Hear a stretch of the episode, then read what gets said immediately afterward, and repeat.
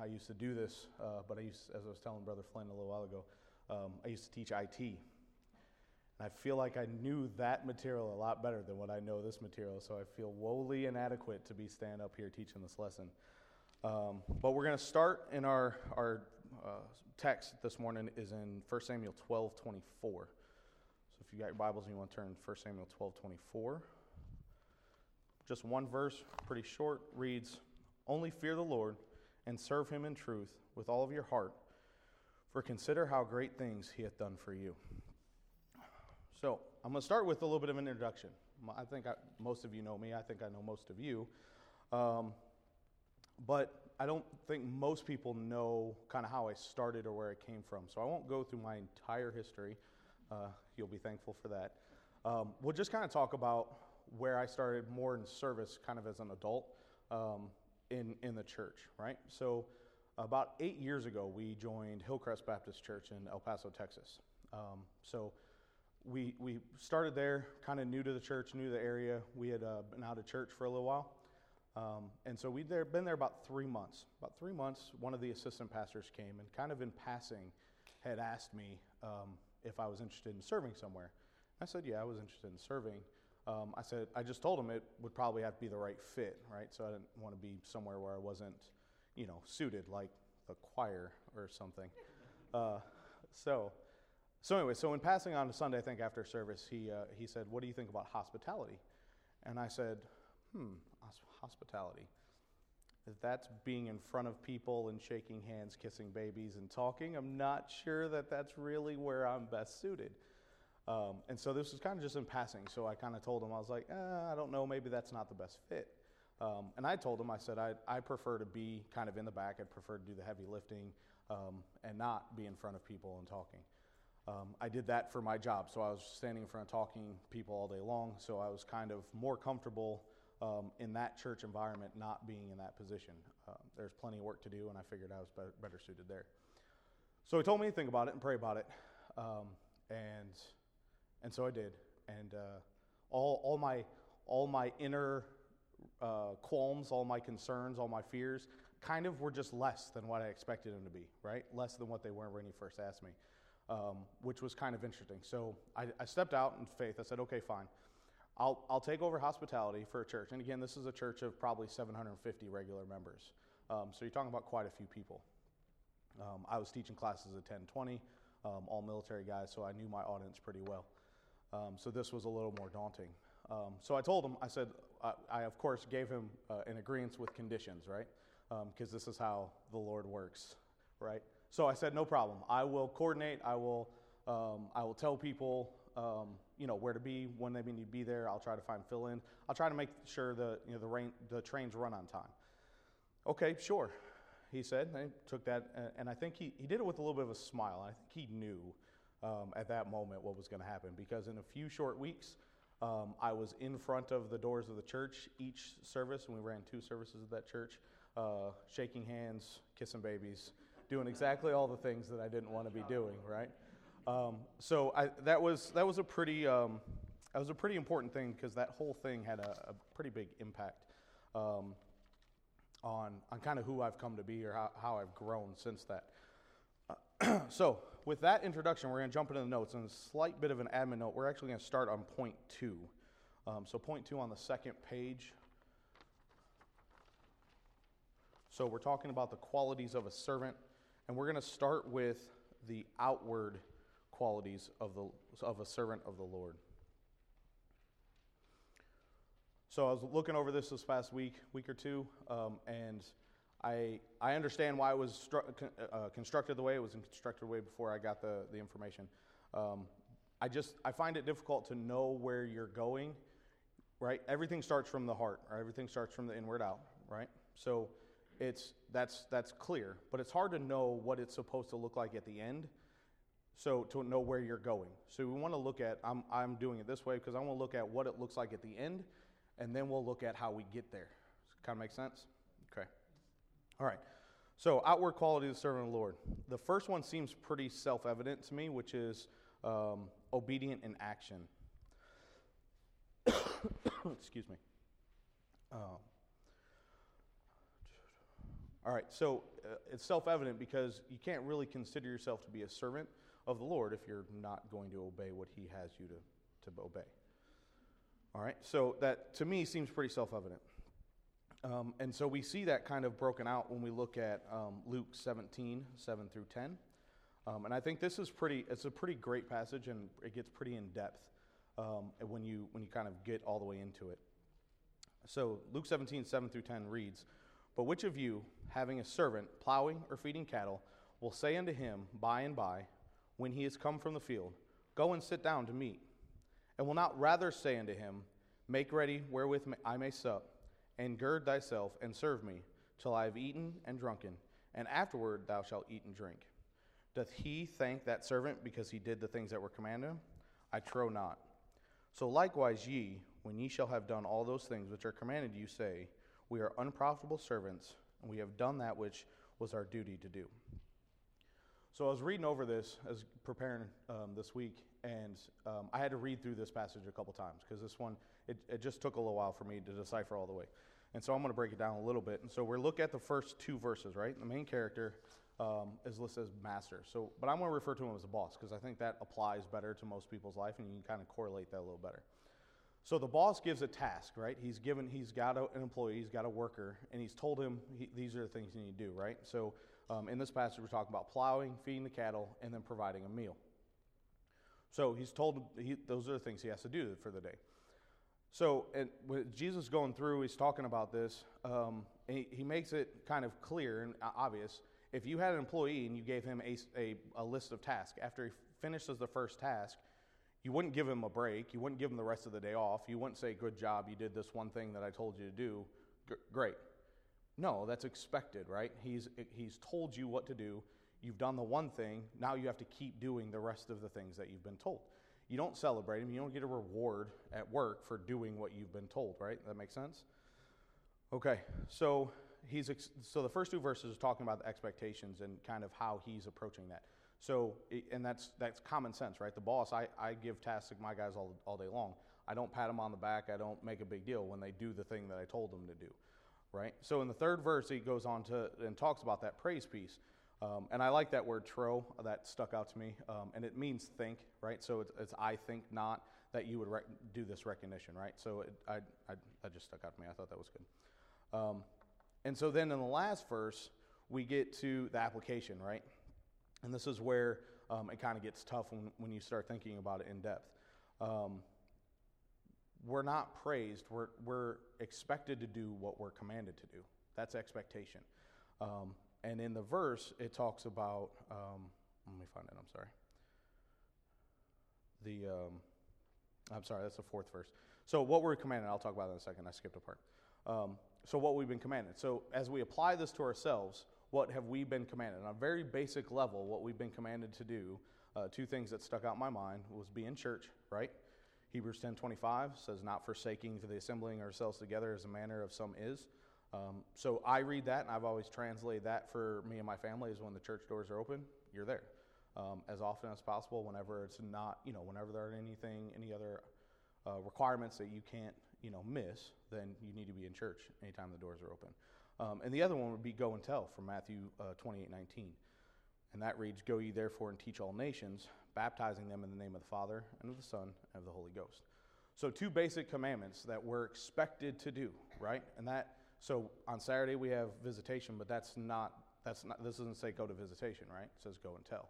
So that means in your daily life, that means in your comings and goings, that means at work, that means wherever you're at, when you have the opportunity, that's what you're expected to be doing, right? And not to be praised for it, not to be, you know, honored or recognized for it, but that's what we should be doing. Um, so then we get to that fourth verse um, that I was talking about a little, a little while ago. Um, and then we talk about how we carry that out, right? So we, we talked about what we're expected to do. Um, and in that verse, it talks about we are unprofitable servants. We have done that which was our duty to do. And unprofitable in the Greek um, means useless, good for nothing, which I think is, you know, cuts to the quick. It's, it's pretty convicting there when you're talking about doing just what is required being useless, being good for nothing, right? That's the minimum standard. So that, that kind of leads into this next verse where it's talking about um, in Matthew 5.41, and whoever shall compel thee to go a mile, go with him twain, right? This is where we get that go the extra mile phrase that we've, we've all heard growing up. So we're, we're commanded to do things, and then the Bible tells us here very clearly we're expected to go beyond, right? So when you kind of think about that and when you apply that, that's, that's pretty convicting that just doing what we're required to do, that's where, that's where everybody's at. That's the minimum standard. So you're, you're not meeting a mark, you're not meeting you know, a goal by just doing the standard. The actual goal is to go above and beyond that and to look for those different things. Um, so anyway, so we can conclude in the actions part. We're going to move on from actions, uh, that's the first part, but we can conclude um, that we're supposed to be doing what we're commanded. We're not supposed to expect the praise or recognition for doing what we've been commanded, and then we're supposed to be going on the, uh, beyond the minimum. So we have those those first three, and then we add to that this next passage, which is Titus 2 9. Titus 2 9 reads, Exhort servants to be obedient unto their own masters, and please them, please them will. Am I reading that right? And please them well, excuse me, in all things, not answering again. So the key to this verse is that last part, not answering again. And what that directly translates to is, uh, is without talking back, without complaining. Um, and so the first thing that came to mind when I was reading this was, was teenagers, right? Having, I have small kids, um, and they're talking back currently, right? They're, they're trying to get away with it at least. Um, so if you think about, right, whether you have teenagers, whether you've been a teenager or you currently have small kids, I think we've, everybody's dealt with this or been guilty of this part, right? So, so not only are we supposed to do everything we're expected to do, we're supposed to go beyond the minimum, and then we're supposed to do it without complaining, right? So we got three kind of three large things there. Um, and then we put that together.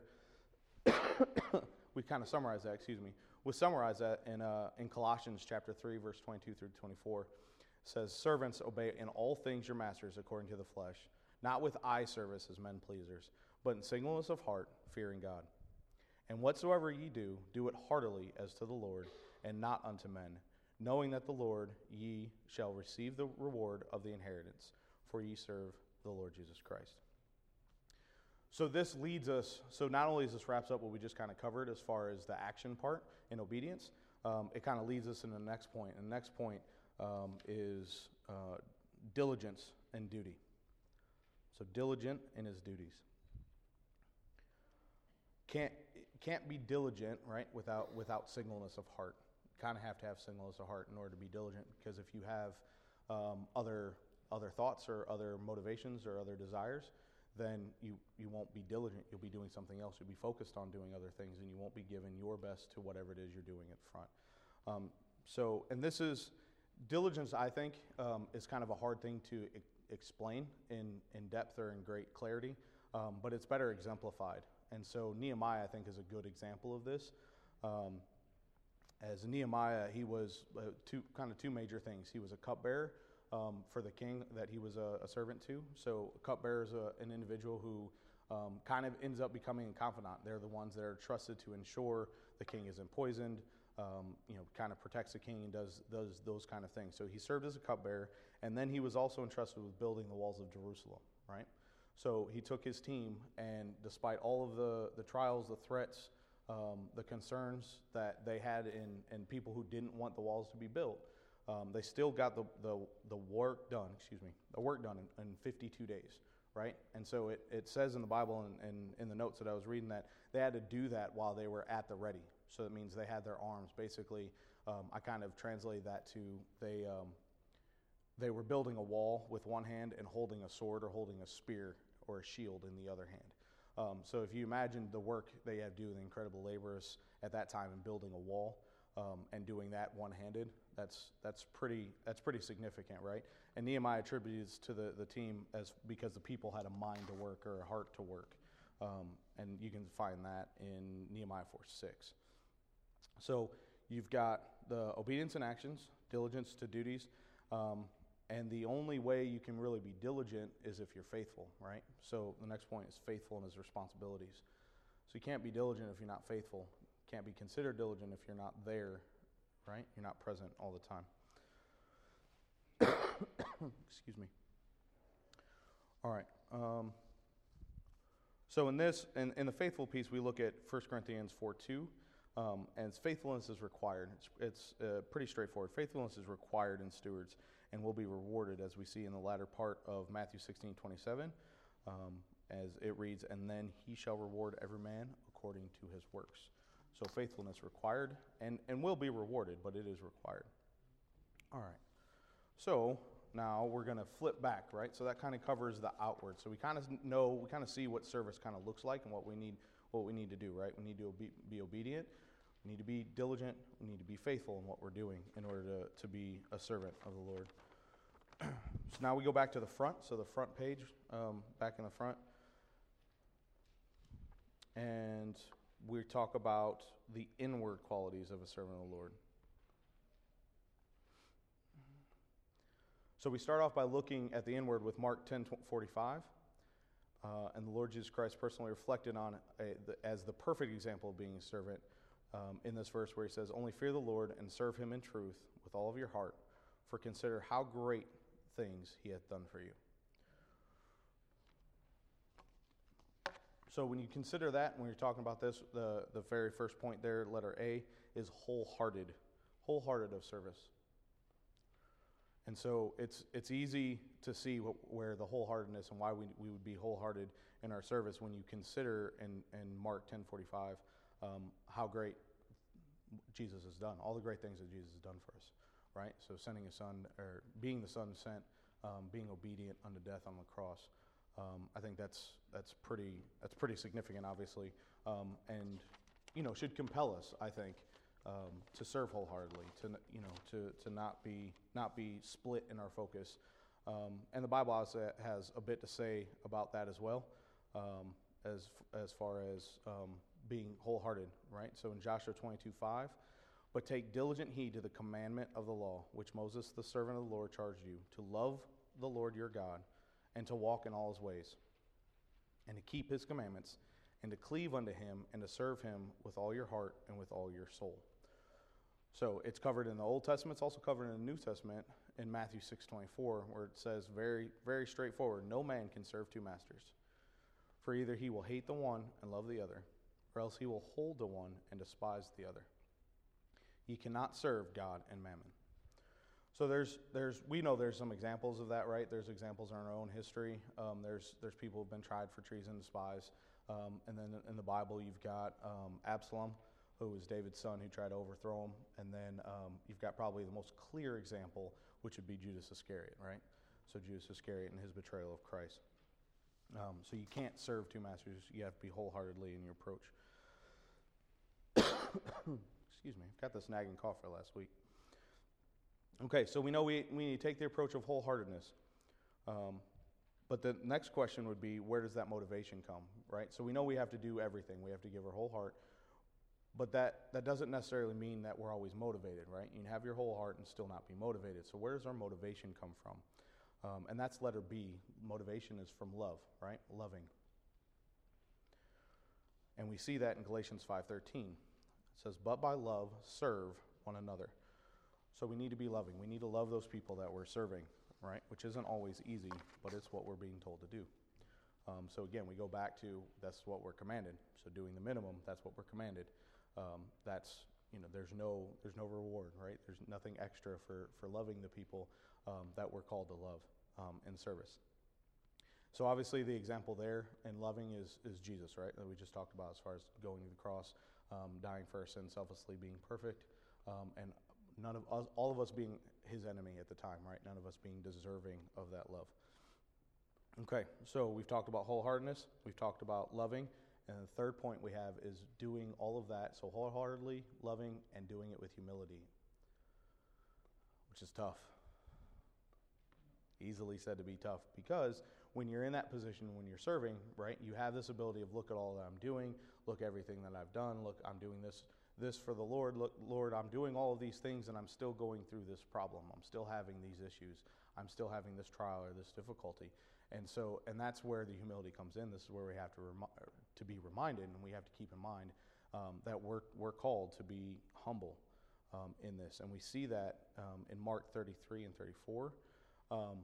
And it's kind of it's kind of exemplified where Jesus catches the disciples, right? They're in a dispute, as it says, or basically a debate. The disciples all sitting around where Jesus wasn't there, and they were uh, they were discussing who was the chiefest among them, right? Oh, I'm the best. No, I'm the best because of this and that.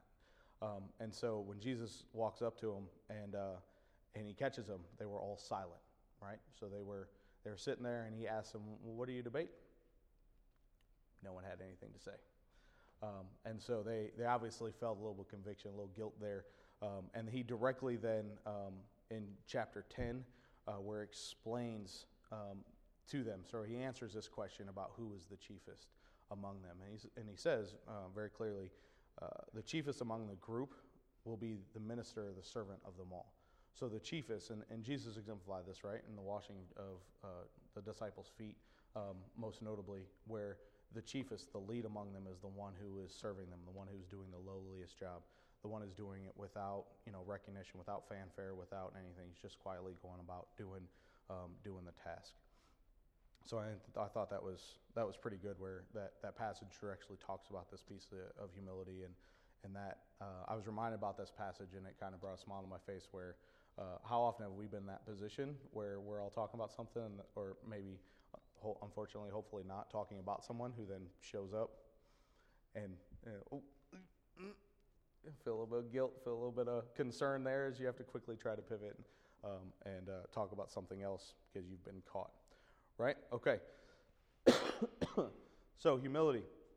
So, wholehearted service, loving, humility, and then we have to pair with all those things. If that wasn't hard enough, then we have to do it with joy. We have to be joyful, right? And, uh, and the psalmist puts this pretty plainly in Psalms 102 serve the Lord with gladness, right? Everything that we do for the Lord is, is service. So, everything we, we do should be done with gladness right? And uh, I was looking through and I couldn't, I couldn't seem to track it down. I listened to a, a sermon at one point in time that talked about having a, a good countenance or having a, a, happy face, basically, was translated to. Um, so that's letter D is joyful, sorry.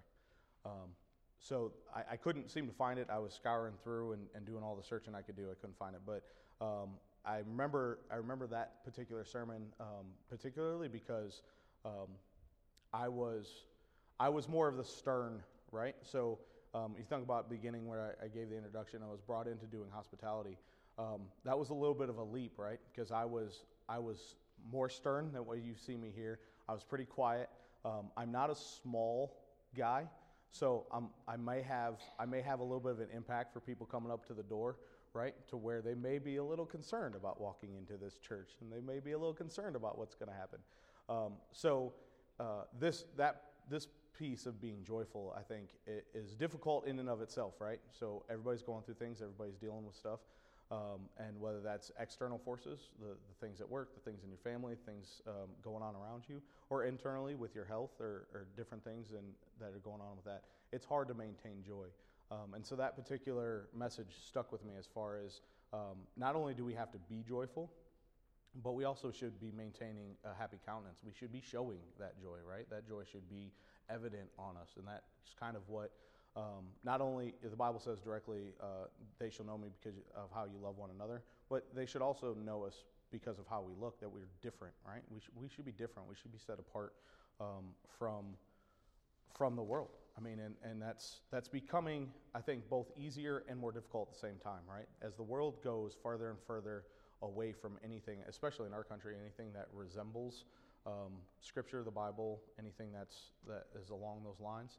Um, it, it's almost it's almost a challenge for us to to be even more separate, right? So separate not only from the things of the world, but separate in how the world behaves and how they they they go about doing things. Um, so uh, some practical application as we close. It's a little bit early, so. Um, I was, was, concerned I was going to go long, so we'll, we'll have a couple extra minutes before, uh, before main service starts. But practical applications, right? So, aspects of service, there's two of them that we focused on here the outward and the inward. Right? The outward is what is seen and done, and the inward is the heart and motivation for what we do. Okay? So, we also talk about the importance of obedience and, and obedience being what we've commanded to do, and knowing that what we've been commanded is just the bare minimum, and that we're actually expected to go a, a bit beyond that. Okay?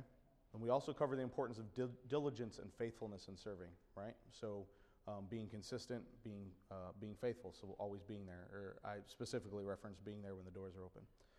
Um, and then we talked about uh, mindful of the heart, right? We need to have motivation of love. We should not forget.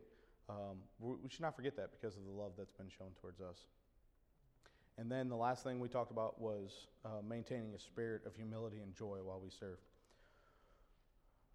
Um, so I, I kind of talked about a little bit going into hospitality, right? And I, uh, the way I started, I started going in saying, I'll, I'll just be the administrator guy. I'll just be that guy who's doing, you know, the documentation, the coordination the back end, and quickly found myself standing in front of the doors, opening the doors, and that kind of thing. And um, not only did the Lord take that and use that to change me, um, not just at church, but across the board. Um, but uh, the importance, the importance of that was also not lost on me, right? So people coming into church, especially visitors, first timers, that's their first experience, or maybe that's their second experience, and their first experience was not very good. Um, everybody generally has, at least for the most part, maybe it's changing a little bit now, but everybody has some experience with church growing up, or they used to. Um, and most of them aren't in church for what they think are really good reasons, right? Whether that was bad experience in the church, um, bad experience in the home and church, or, or those kind of things. Um, and so I really, I, I, kind of adopted that position um, because of its importance, I think. You know, being able to share that, being able to be the first person, get them in the door. I'm not necessarily the best person at sharing the gospel per se, but I can get them to people who can. That's what I can do, right? So being able to do what you can do, I think, is important. So, with that, I hope that's a challenge. It was a challenge to me. I hope that helps you. And with that, let's pray. Okay? Holy Father, thank you for this day. We thank you for this lesson. Thank you for the truths that we find in your word. Um, and we thank, thank you for the convicting ability um, that your word has, regardless of who we are, where we've been, what we've experienced, uh, uh, or what, what plans you have for us. The word is convicting, the word um, is applicable to everybody uh, in different ways from, from a single passage. Lord, we thank you for um, the awesomeness of your word. We thank you for um, the love that you show to us. We thank you for the, the love of your Son um, and, and his sacrifice on the cross, Lord. Uh, we thank you for this time that we've had, Lord. We thank you for the lesson that you provided. We ask you to um, help us to remember this, help us to apply this to our lives uh, as we move forward. In Jesus' name we pray. Amen. Amen.